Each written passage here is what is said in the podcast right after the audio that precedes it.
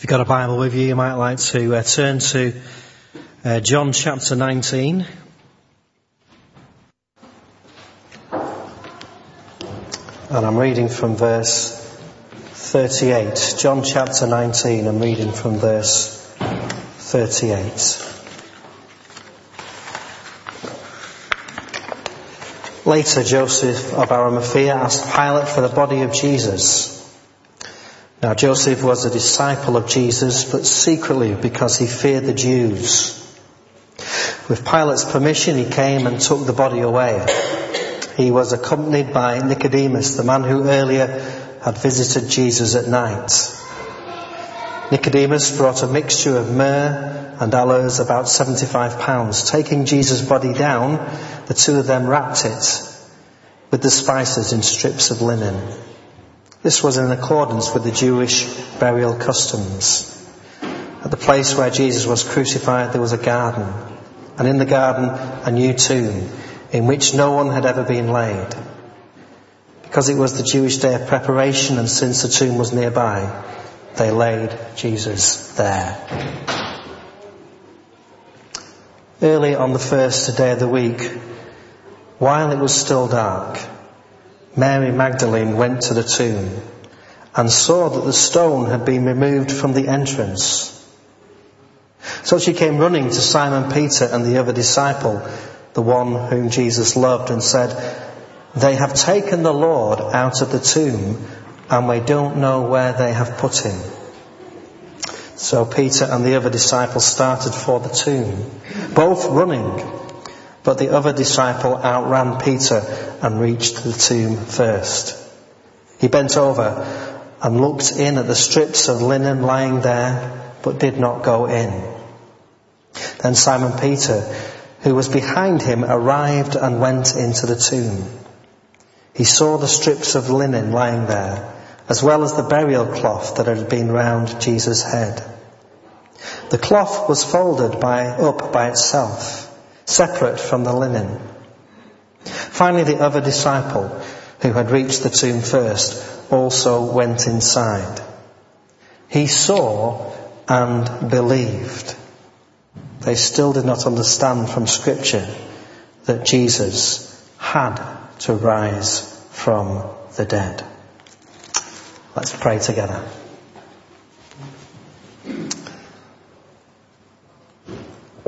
Father God, we thank you that you brought Jesus back to life.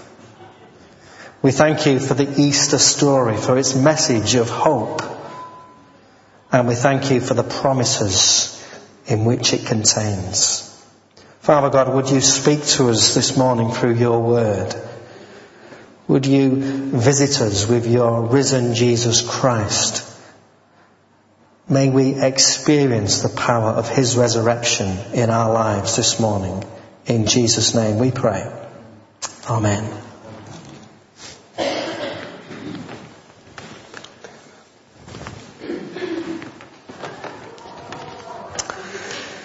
Promises, promises. The world is full of promises, isn't it? I love a story of a little boy who, whose older brother talked him into letting him crack some eggs over his head. The two of them were getting ready to boil some eggs so they could decorate them for Easter. When the older brother told the younger one, if you let me break three eggs on your head, I'll give you ten pound. The younger brother's eyes grew wide with the prospect of getting such a large amount of money. Are you sure? I promise, he said. If you let me break three eggs on your head, I'll give you ten pounds. The younger brother closed his eyes and held his hand at the side of his face as the older brother laughed and cracked open the first egg. As the yolk was just beginning to roll down on his cheeks, the older brother said, that's one. As he cracked open the second egg on the older brother, on the younger brother, the older brother said, this is so cool. The younger boy then braced himself for the third egg. But after a few seconds, Nothing happened. Come on, I'm ready for the third egg, said the younger brother. The older brother said, Are you kidding? That would cost me ten pounds.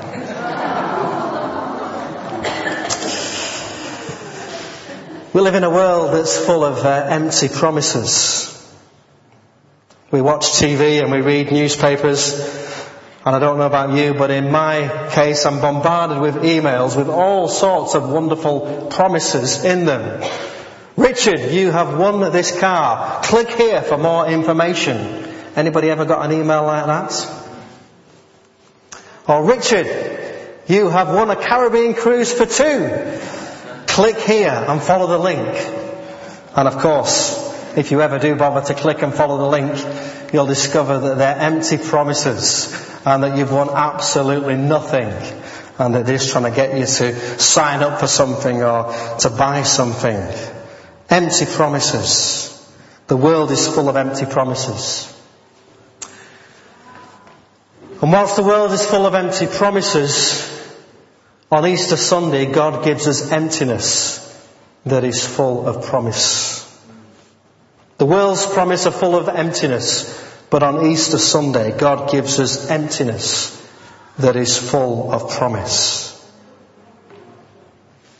But it wasn't always like that, was it? And it wasn't obvious to those first disciples. Rob Bell, uh, a friend of some of us, says this in his book, Jesus Wants to Save Christians. Imagine growing up in a Jewish family in Israel and being taught from your earliest days that your people were the chosen people by God. Imagine growing up with that history, that heritage, that story, and then trying to explain to your children just what these Roman soldiers who don't even believe in God are doing in the streets of your village. A nation wondering where their God is, clinging to the suspended promises of the prophets. Maybe those promises of the prophets seem like empty promises. And even for the disciples, as they stood by or sat by and watches, watching Jesus being crucified, must have felt that here was another empty promise that has not been fulfilled. Well, this morning, praise God, on Easter Sunday, God gives us emptiness that was full of promise. And I want to talk about three things that are empty but full of promise. First of all, the promise in the empty cross. The promise in the empty cross. It's dawn on the first ever Easter morning and the sun has not yet risen. Above the horizon, a few of Jesus' followers, women are on the way to the tomb. They've been walking for about half an hour. Their conversations is subdued. They are broken hearted. They are going to anoint the body of Jesus. As they come to the top of the hill, they stop motionless and quiet. They stare far off into the distance. As they look, they see the empty cross. A gruesome reminder of the events a few days ago. You see it? Silhouetted above the glow of the orange morning sky. The locals call it the skull because of the way that the hill is shaped. The cross stands as a grim reminder of what happened just three days ago. There was no question about it, Jesus was dead. The Romans knew it, the soldiers knew it, and the Jews wanted to make sure of it. You see, Jesus died. But what I want you to see this morning is the empty cross. Because of that, we have the promise of forgiveness. Later, Joseph of Arimathea asked Pilate for the body of Jesus. With Pilate's permission, he came and took the body away. The promise in the empty cross is the promise of forgiveness.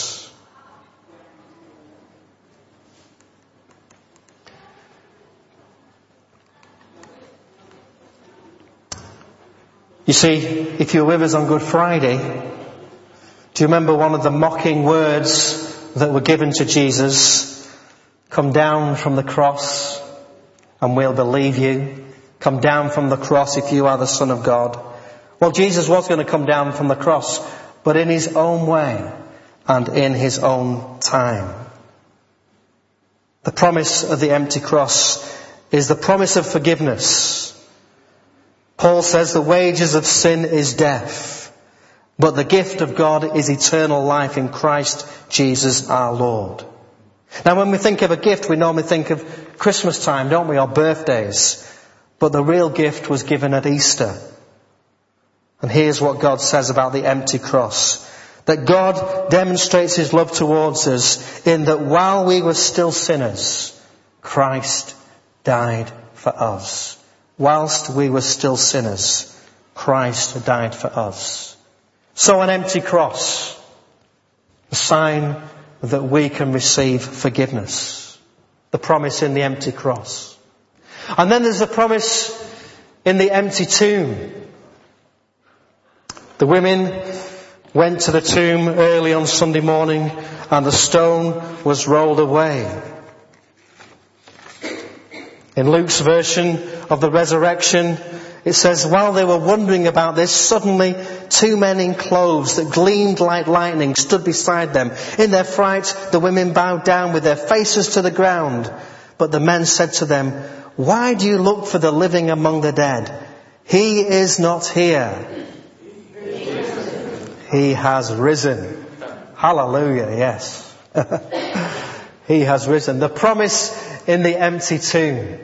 Mary Magdalene went to the tomb and saw that the stone had been removed from the entrance. What she never imagined was that the tomb was going to be empty. She just probably felt relief that they weren't going to have to somehow try and remove that stone. The promise in the empty tomb. He is not here. He has risen. The promise in the empty tomb is the promise of eternal life, that Jesus has risen from the grave. The empty tomb fulfills the promise of the resurrection. Jesus said time and time again to the disciples, He promised them that the Son of Man would have to suffer and die and three days later he would rise again. Jesus had given that promise. And the promises of Jesus always come true. The promise in the empty tomb is the promise of resurrection of eternal life.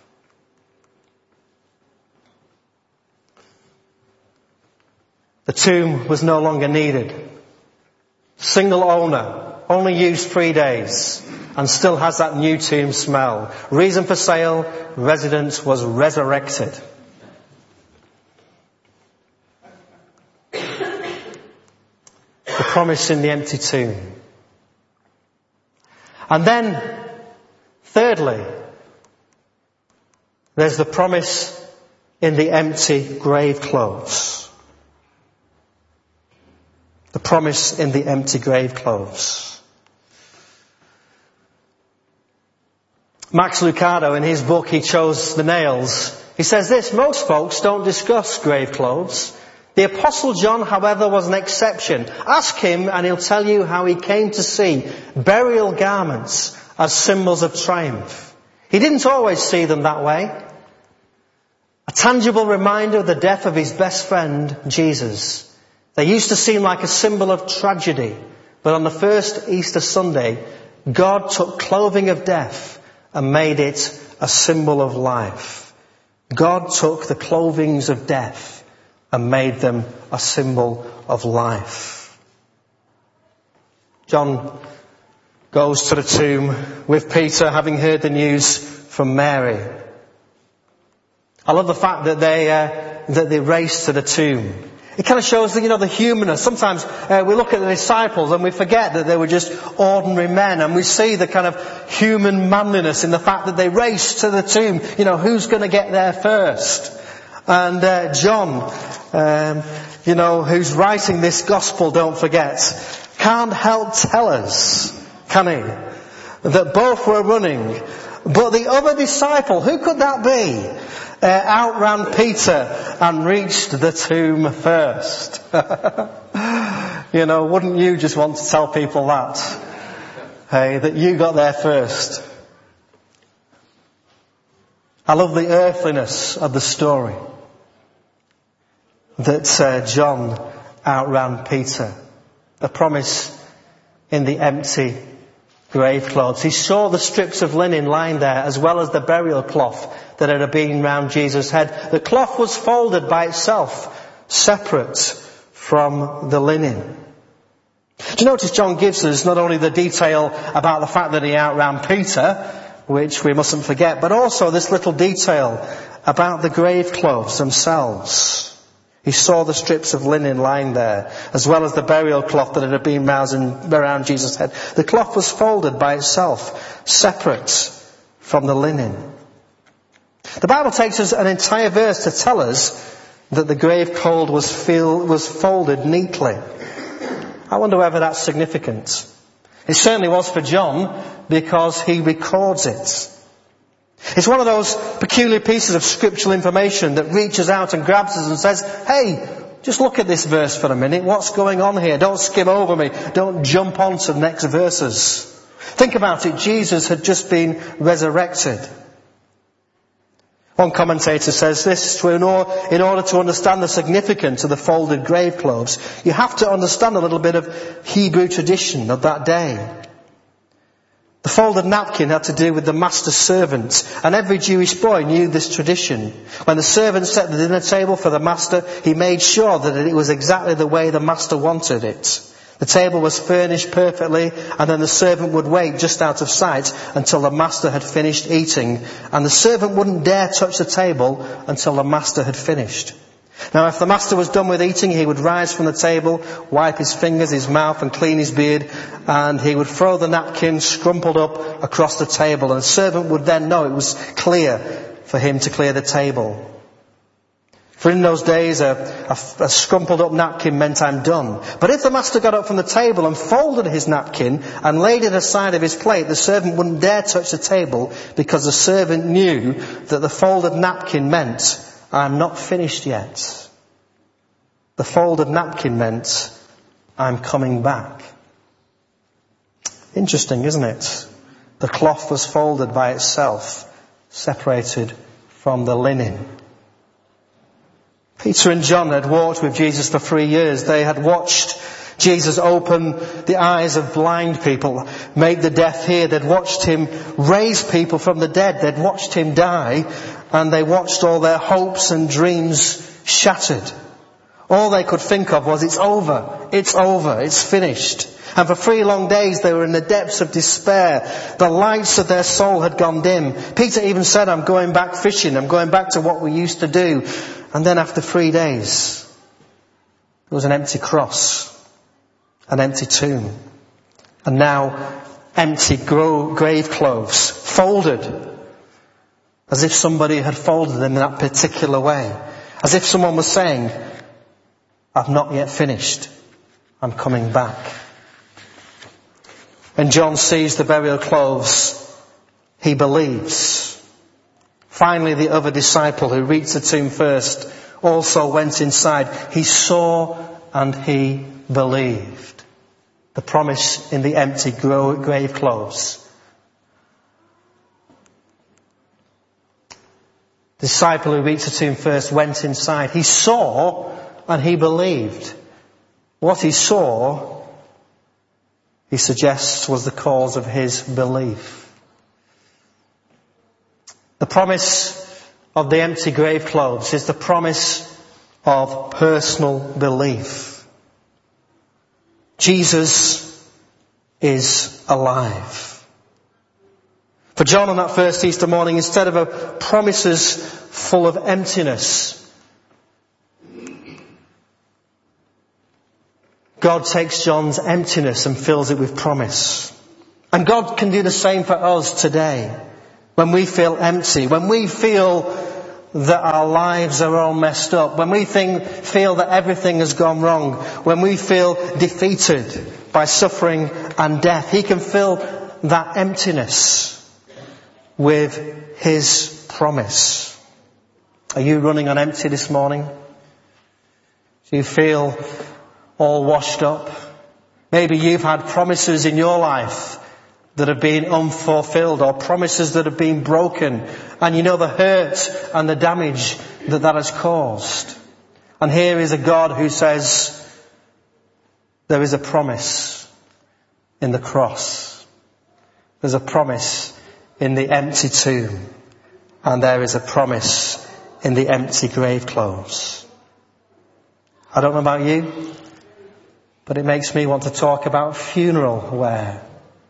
As a minister, sometimes, you know, I have uh, strange conversations because uh, I spend a fair bit of my time conducting funerals, so it may be a bit of a morbid subject, but I quite often talk about, you know, what I would like at my funeral. But so far, I've never thought about what am I going to wear. It hadn't struck me before about the funeral clothes.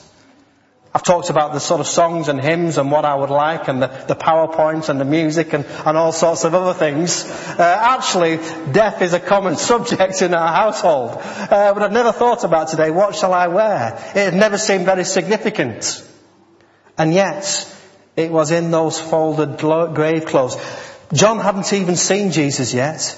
He didn't know there was this, there was this not knowing because the confusion about the empty tomb and the, and the empty grave clothes. And yet John sees these empty grave clothes folded and it's as if something,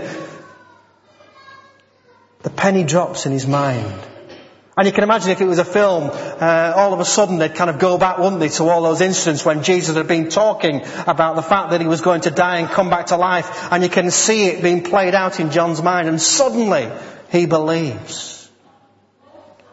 And some of us have here have had that experience when the penny drops. And suddenly everything is clear.